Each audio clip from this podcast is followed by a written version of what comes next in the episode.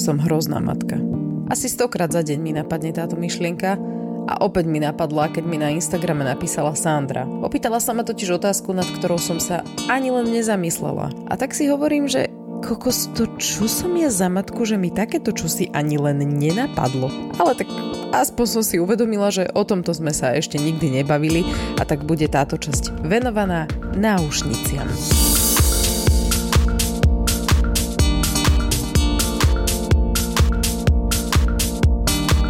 Maminy dievčat sa potešia, maminy chlapcov, prosím, nevypínajte to. Nikdy neviete, či sa vám náhodou nejaké dievčatko nenarodí. Prípadne budete môcť vrajriť pred kamoškami s dcérami. V podcaste budete počuť môjho drahého Janka, ako vždy, Míšku Kicku z Európy dva a môjho kamoša pediatra Jakuba Geca z podcastu Pediatra na Vandrovke. No a teraz, že čo mi to tá Sandra napísala, že som sa nad sebou opäť raz zamyslela. E, celá jej správa znela: zlatá, to bolo na Anku, pozerám, že má náušničky. Prosím, kedy ste jej dávali prepichnúť a ako to prebiehalo? Naša malá má tri mesiace a ja si neviem predstaviť, že jej nechám takto ublížiť. To slovo ublížiť bolo síce v úvodzovkách, ale hneď mi bolo jasné, že mamička sa vážne obáva toho, že to jej dceru bude bolieť. Prepačte, naozaj, ale mne toto ani len nenapadlo. Ja fakt neviem, že čo som to za matku, ale absolútne vôbec ani len trošku som sa nezamýšľala nad tým, že by ju to mohlo bolieť. Spomínam si na Anku v tých začiatkoch. Ja som mala stále pocit, že ona prosto nevníma, čo sa okolo nej deje. Že ona netuší čo. Tak mi fakt nenapadlo, že by som jej mohla niečím ublížiť, veď ona ani netuší, že kde je.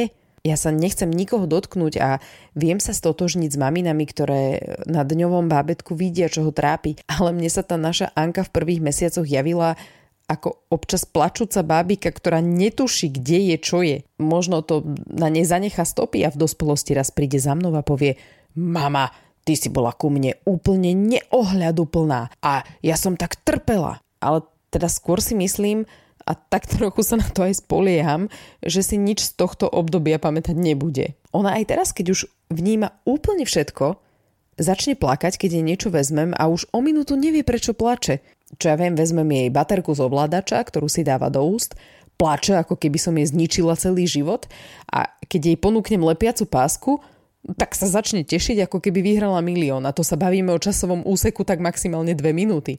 A takto podľa mňa je aj s tým vnímaním bolesti. Maminy, fakt tie deti majú pamäť akvarínej rybky. Ja viem, že sa to hrozne počúva, ale tak to je. Vôbec nemusíte mať výčitky, že im ubližujete, keď im spôsobíte nejakú bolesť, bolestičku, lebo oni o chvíľu nevedia, čo sa dialo. No, tak poďme k tým náušniciam. Ja som Anke dávala náušky nastreliť. Aj keď viem, že v niektorých nemocniciach sa dá aj že prepichnúť a v podstate hneď po narodení. E, takto spravila napríklad Míška Kicka, tu môžete poznať z Európy dva.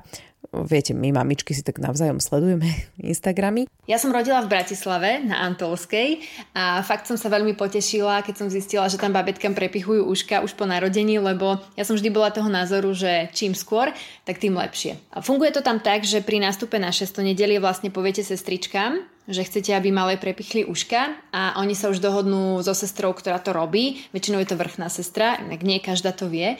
A tá sestra tam musí byť, keď vás budú prepúšťať domov, lebo uška sa prepichujú naozaj pár minút pred odchodom z nemocnice.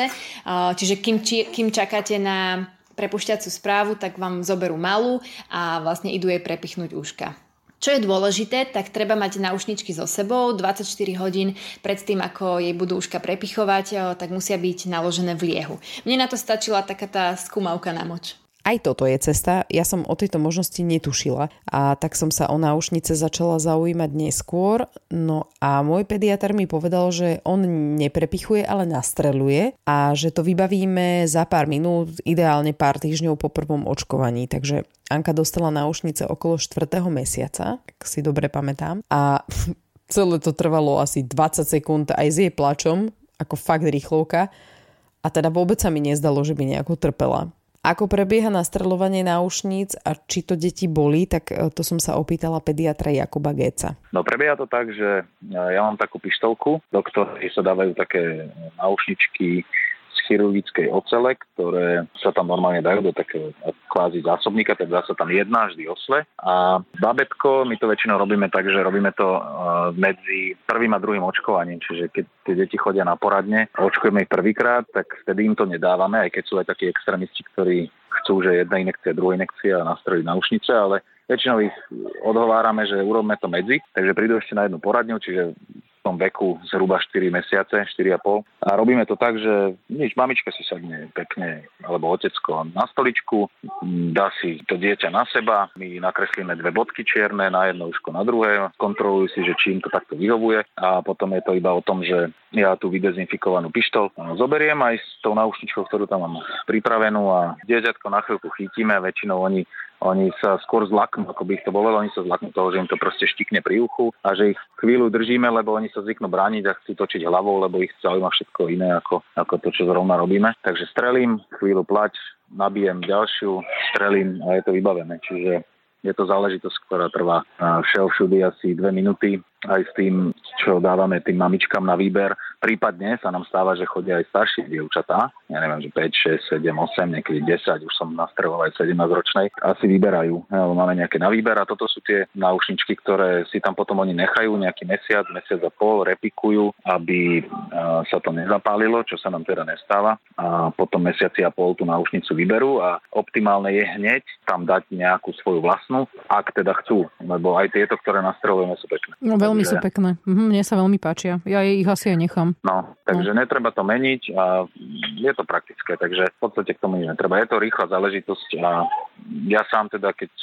som ešte nevedel, čo ma čaká, lebo kolega to zvykol robiť, toto nastreľovanie a potom bolo, že dobre, že Kubo, už by si to mohol robiť aj ty, tak ja že dobre, no tak poďme to skúsiť a som sa toho viac bál, ale musím povedať, že mi to príde veľmi elegantné a rýchle. A nemyslím si, že tie deti trpia, oni sa skôr zlaknú. No, presne takto to bolo. Anku som držala, ona trochu zaplakala, ale akože fakt minimálne, neviem, dvadsať sekúnd všeho všudy, ako som spomínala, no a žiadne komplikácie neboli, takže pohoda.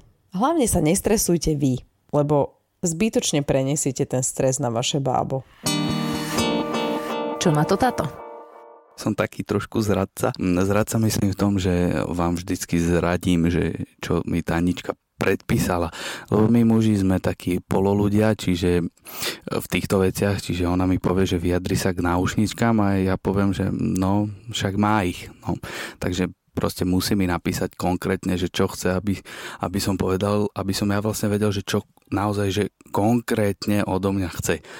No, tak poviem vám, že čo mi sem napísala, hej, a budeme sa tváriť, že jej to nepovieme, a že, že o tom viete, že mi to takto píše jak dementovi a budeme sa na tom iba smiať.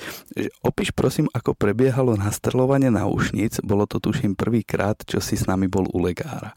A druhá vec, že povedz o tom, že sa ti na začiatku nepáčili, prečo sa ti nepáčili a ako vnímaš Ankine náušky teraz a že či by som chcel pre ňu iné.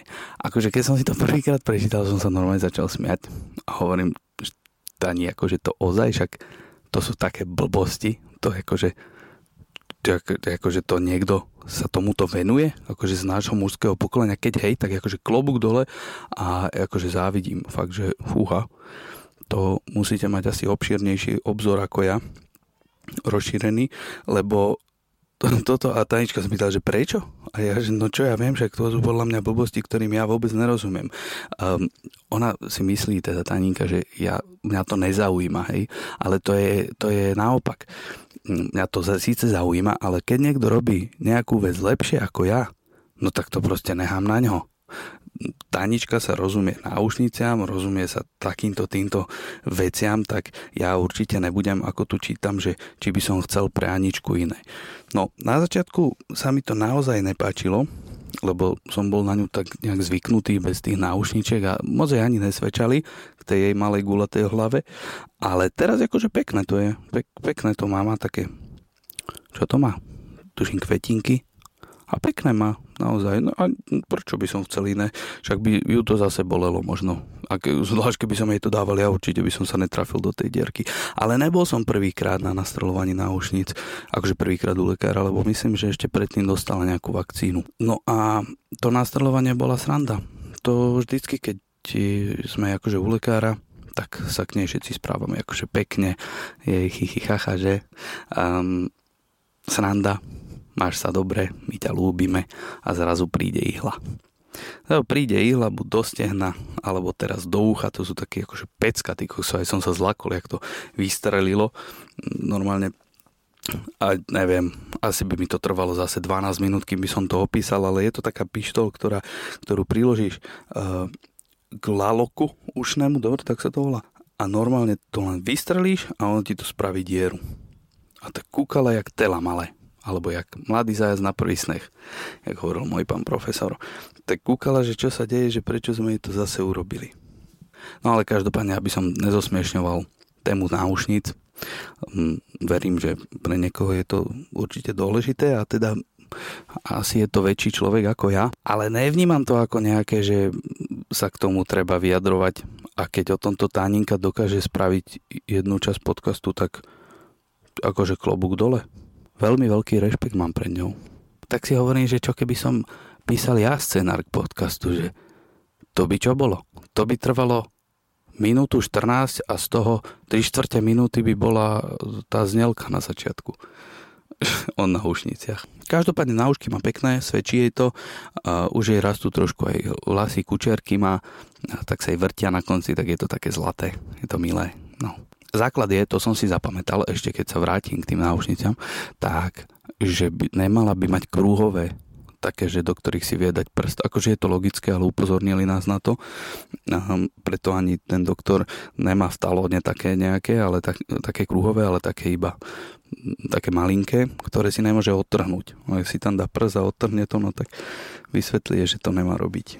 Dobre, no akože na to, že o tom neviem rozprávať, myslím, že som to natiahol celkom slušne. Uvidíme, s čím moja milovaná žena dojde na budúci týden.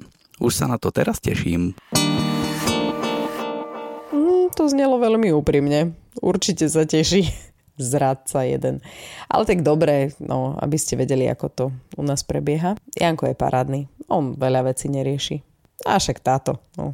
On v tom predsa len nie je taký ponorený ako ja. E, každopádne záver. Určite sa nebojte dať prepichnúť uši svojim dcerkám. Nebudú si to pamätať. A okrem toho, ani to nie je nejaká extrémna bolesť, ktorú by nevedeli zvládnuť. Určite im tým neublížite. A aspoň sa vás ľudia prestanú pýtať, či je to chlapček alebo dievčatko. Aj keď vlastne mňa sa už pýtali, aj keď mala náušky a bola v rúžovom. Ale tak to je na samostatnú časť. Túto a všetky ostatné časti Triezvej mamy nájdete na všetkých digitálnych platformách aj na podmas bodka es ká a nás môžete sledovať na Instagrame Triezva Mama Podcast.